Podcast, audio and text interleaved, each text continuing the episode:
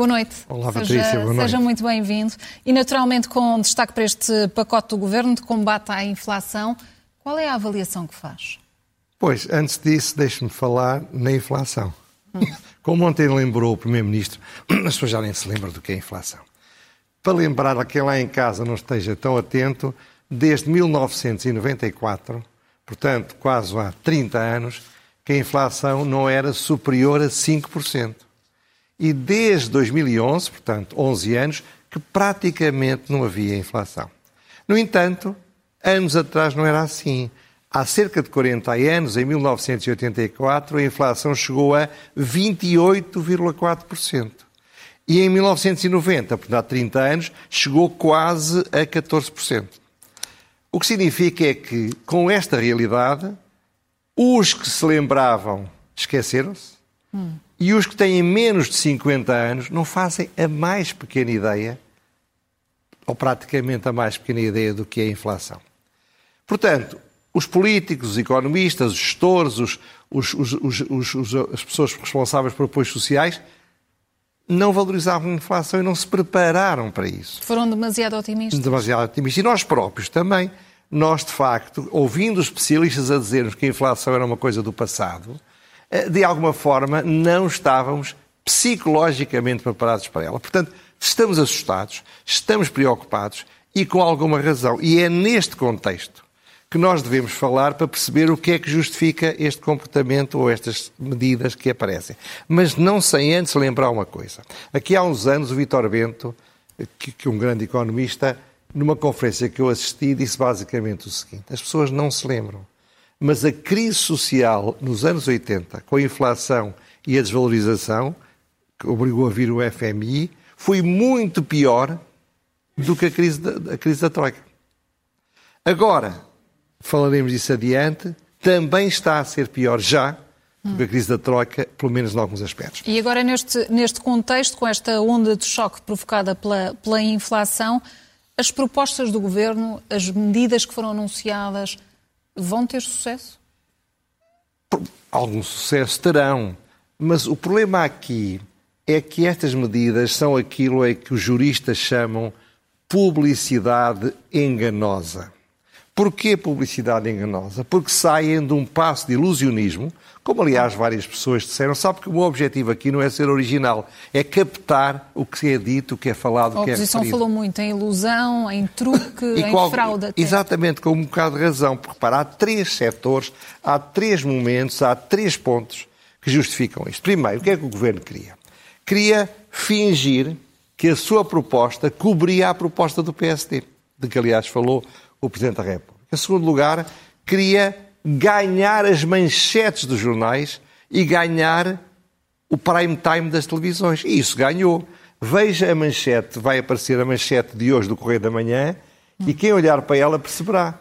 Isto é um cartaz de apoio ao governo, não é a intenção do Correio da Manhã. O Correio da Manhã fez uma notícia, mas quando surge 125 euros extra para trabalhadores e desempregados, não há ninguém que não fique feliz. Não gastar, é de ser objetivo, não gastar praticamente nada dos 4 mil milhões que tem de folga por causa da inflação, que aumentou as receitas, sem aumentar os custos, para no próximo ano ainda poder fazer mais um bodo aos pobres e aos remediados, para que no próximo ano possa brilhar. Estes são os três objetivos. E não tem nada de mal, é perfeitamente compreensível. Só que o que não era talvez necessário era transformar um conjunto de soluções que são razoáveis, são positivas, são úteis, são vantajosas, por um golpe de magia em grandes soluções. E o Oscar do ilusionismo, também do Oscars hum. às vezes, vai para três temas, que aliás já foram falados. Uma é a anunciada redução do IVA sobre a eletricidade de 13% para 6%. A segunda é o pagamento de 125 euros, o Correio da Manhã falava, a quem tenha um rendimento inferior a 2.700 euros. Sendo que, se os dois tiverem menos no casal de 2.700, pode chegar a quem tem 5 mil euros. É muito dinheiro. É muito dinheiro em termos de rendimento.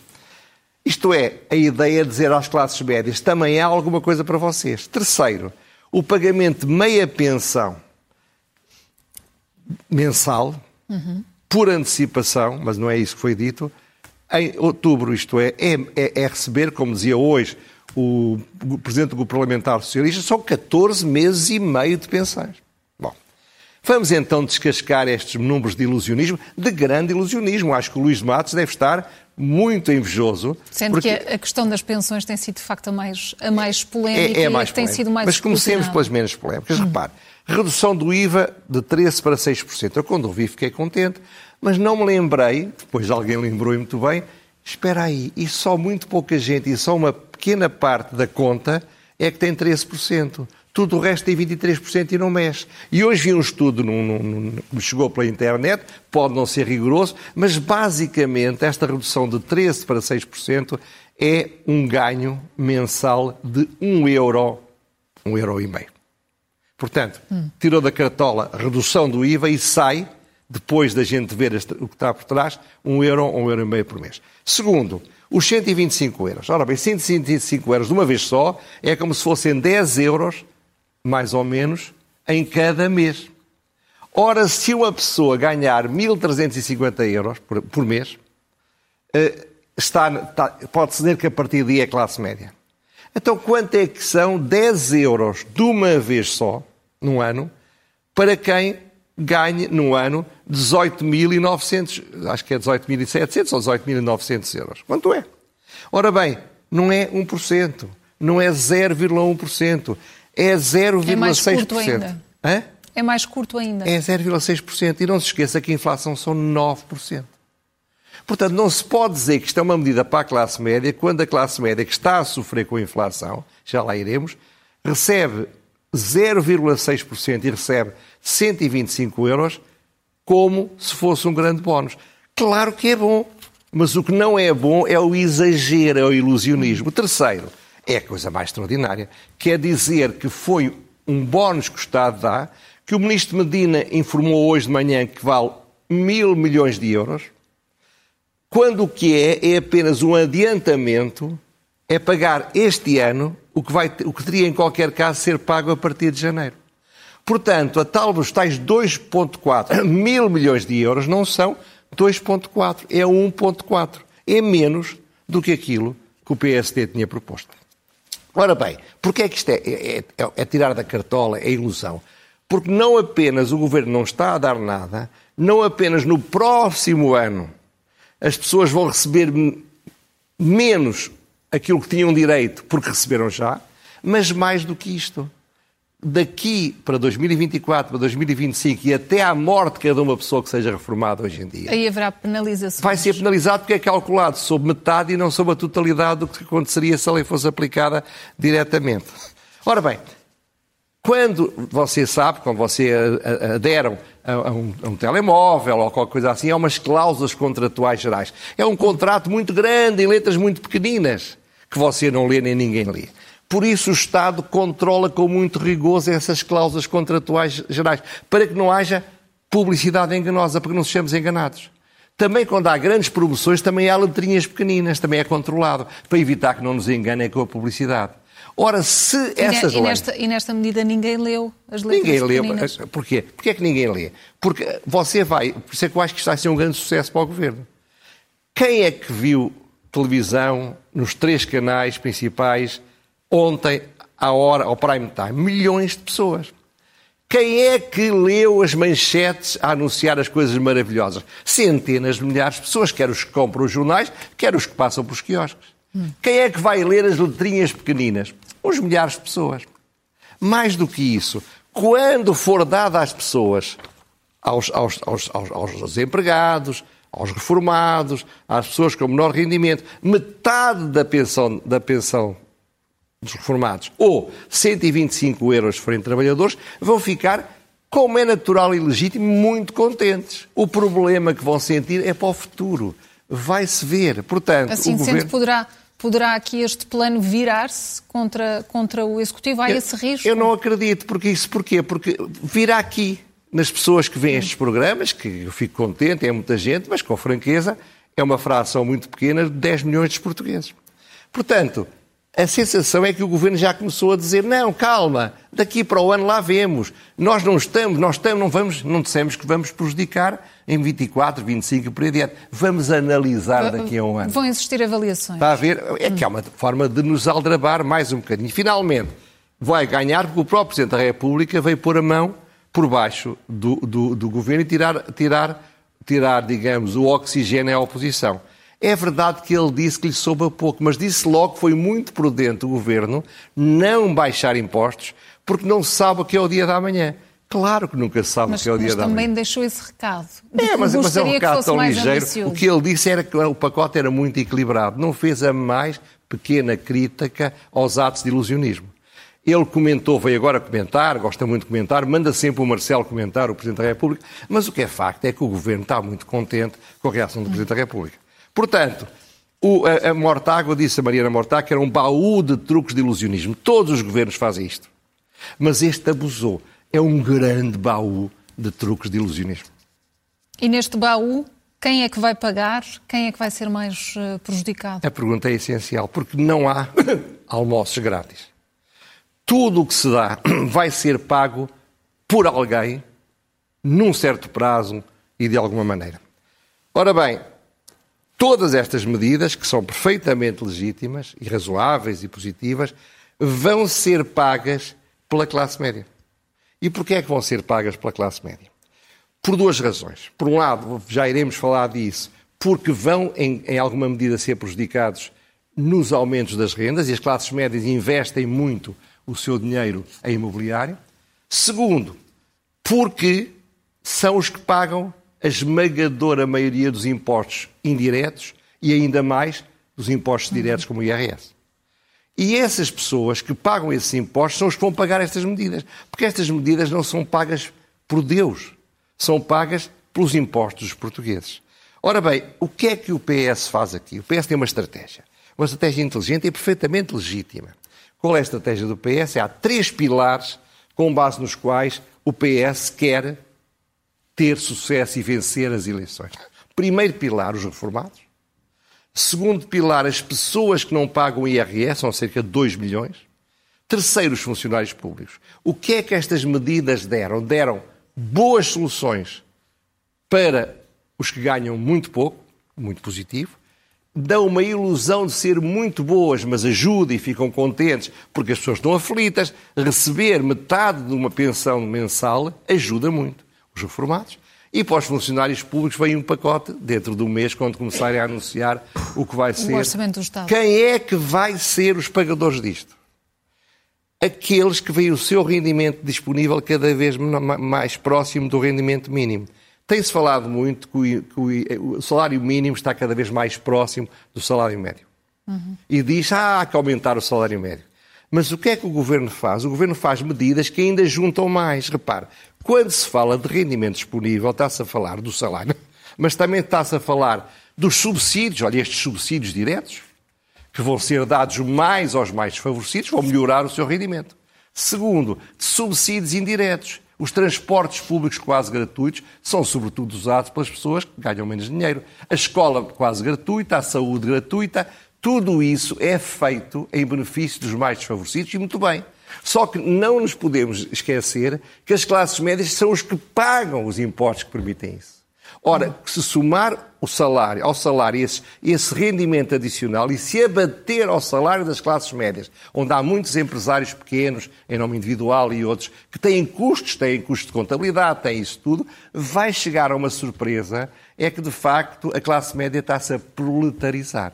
E este programa que foi dado aos portugueses, o que dá às classes médias é 0,6% do aumento de uma vez em outubro, é 1 euro no IVA da eletricidade uhum. e é 100 euros uma vez só se tiver dois filhos. Portanto, é muito pouco, mas é uma opção. Não podemos censurar o governo de lutar por aqueles em que quer que esteja o apoio que lhes dá às vitórias. Uhum. Agora, o que me admira é que as classes médias que não imigram, porque a maior parte imigra, há muitos imigram, estejam resignados numa depressão.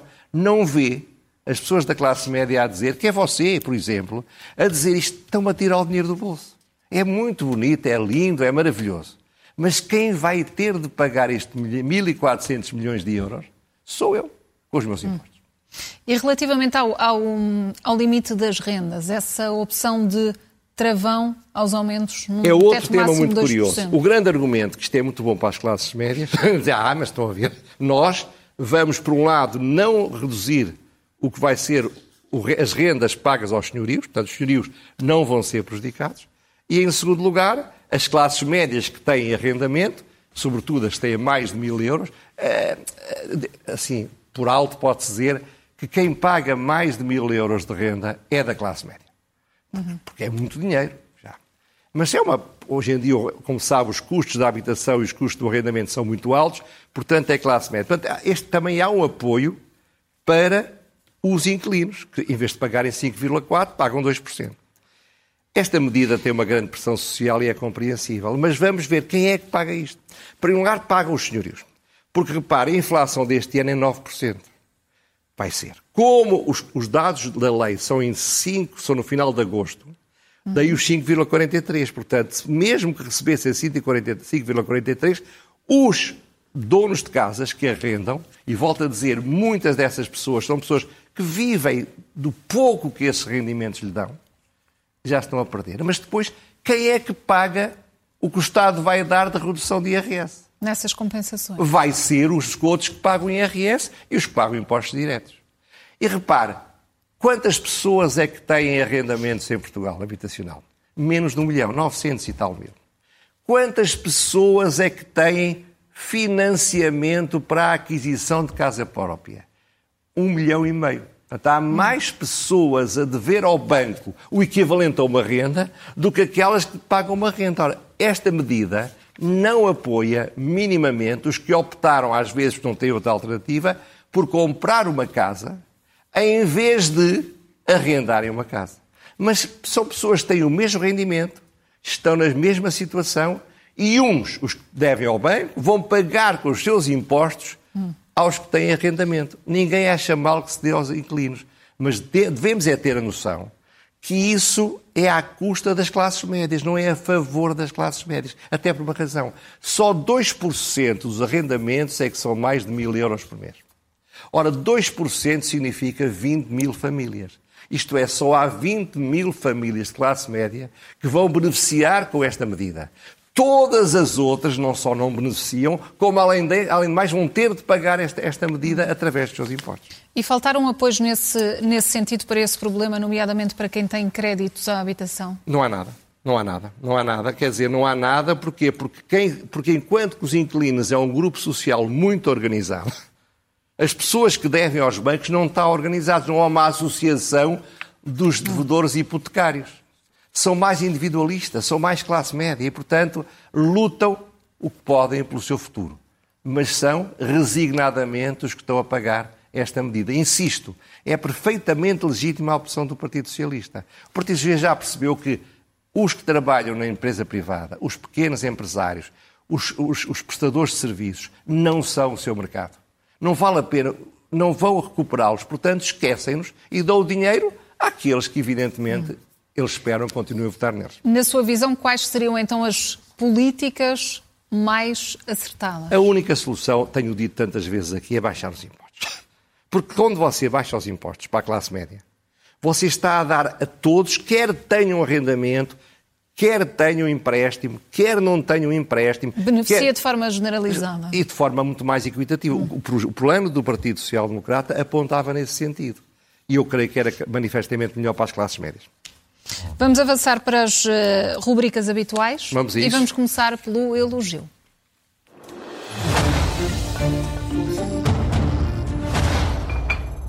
Quem merece o seu Ora bem, o elogio esta semana é para o André Ventura. Eu sou insuspeito, mas acho que ele mereceu. E mereceu porquê? Porque quando, depois do António Costa ter falado, foram ouvidos os representantes dos partidos, ele foi claramente o melhor, o mais completo, o mais claro, o mais coerente e o mais competente. Isso é ajudado pelo facto de ele ter uma base de, de fiscalista e de políticas públicas, portanto, conhece do que está a falar. Mas o que eu achei interessante é que não houve demagogia, não houve populismo, não houve gritaria, não houve acusações, houve um discurso sereno e sério. E, portanto, muitas vezes eu critiquei aqui, acho que ele hoje mereceu. Como diria o Fernando Peça, não é do seu tempo, mas muita gente se lembra Mas eu bem me lembro dessa frase. E esta, hein? Avançamos para ler é o melhor remédio. Ora bem, há um economista que escreve com regularidade no público, que eu gosto de ler, que é o professor Miguel Coelho. Não é muito visível, não se fala muito dele, nunca ouvi na uhum. televisão, mas os artigos, de modo geral, têm interesse. E esta semana ele fez um artigo que eu acho muito importante. O que ele diz basicamente é que quem não perdeu o emprego, e houve quem perdesse, no tempo da Troika, a sua perda de poder de compra foi muito modesta. Em três anos. Ora, ele diz, nos poucos meses que temos, estamos em 2022 com a inflação, a perda de poder de compra é muito mais severa já do que se perdeu no tempo da, da Troika. E estamos no começo de um período de inflação que vai provavelmente durar mais tempo. Portanto, o que ele diz basicamente é que é o título A Troika era para meninos. Isto era uma graça que ele faz, hum. porque a Troika era uma coisa para brincar comparado com o que estamos a sofrer. E, sobretudo, isto obriga a ler as letras pequeninas. Porque sem lermos as letras pequeninas, nós continuamos a achar que estamos bem e que vamos estar melhor e que o mal-mal foi o tempo da Troika. Como mal-mal foram os anos 80, que foram muito piores que a Troika, mas as pessoas, como foi, foram perdendo o poder de compra devagarinho pela inflação, que é um imposto que cai sobre os mais desfavorecidos, que revoltaram-se menos do que as medidas que a Troika impôs a Portugal. Leiam que vale a pena. Vamos ficar a saber qual é a pergunta sem resposta.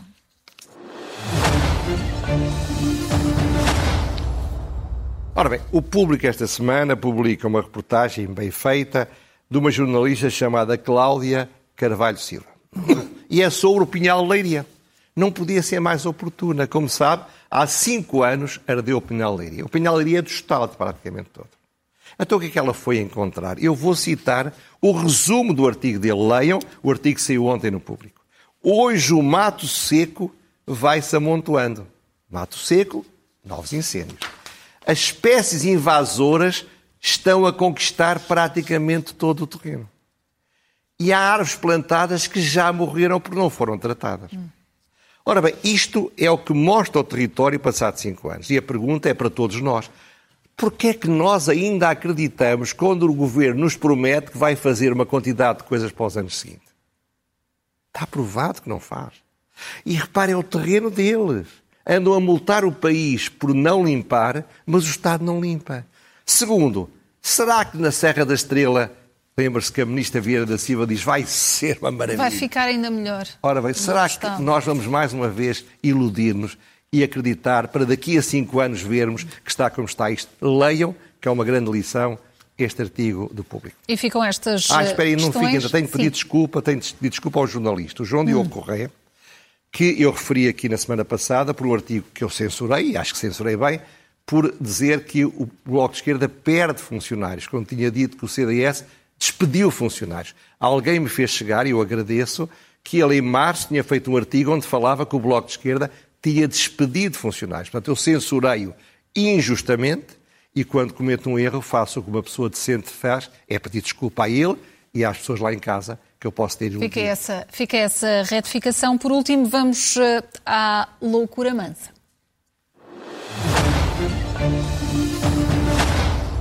Um dos dramas da comunicação social é inevitável. É que um assunto novo mata, mata os outros. À semana passada não se falou outra coisa que não fosse da saída do governo da Marta Temido. Este, este, este, este ano você nem com uma bússola conseguia encontrar a falar-se de eu vou falar disso. E vou falar porquê? Porque se confirma, repara, eu fiz o programa no dia em que ela se tinha demitido, ou no dia seguinte. Uhum.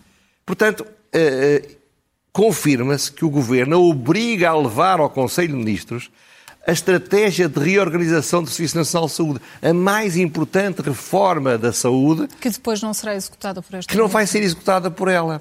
Isto é uma humilhação para ela? É. É um castigo? Será. Mas o que eu acho loucura não é isso. É que vão nomear um novo ministro que, quando tomar posse, vai ter de aplicar uma reforma em que não participou, em que não deu opinião nenhuma e, portanto, começa por ser humilhado, começa por ser menorizado ainda antes de tomar posse. A não ser que o ministro seja o secretário de Estado.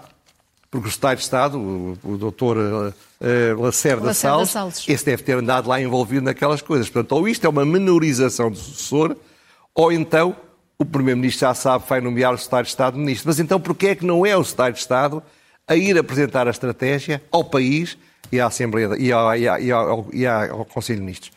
E é vamos aguardar e perceber quando é que, quando é que tomará posse o sucessor ou a sucessora de Marta Temido. José Miguel Judice, boa noite. Boa noite, muito, muito obrigado. Até, Até para a semana, semana, se Deus quiser. Muito obrigado.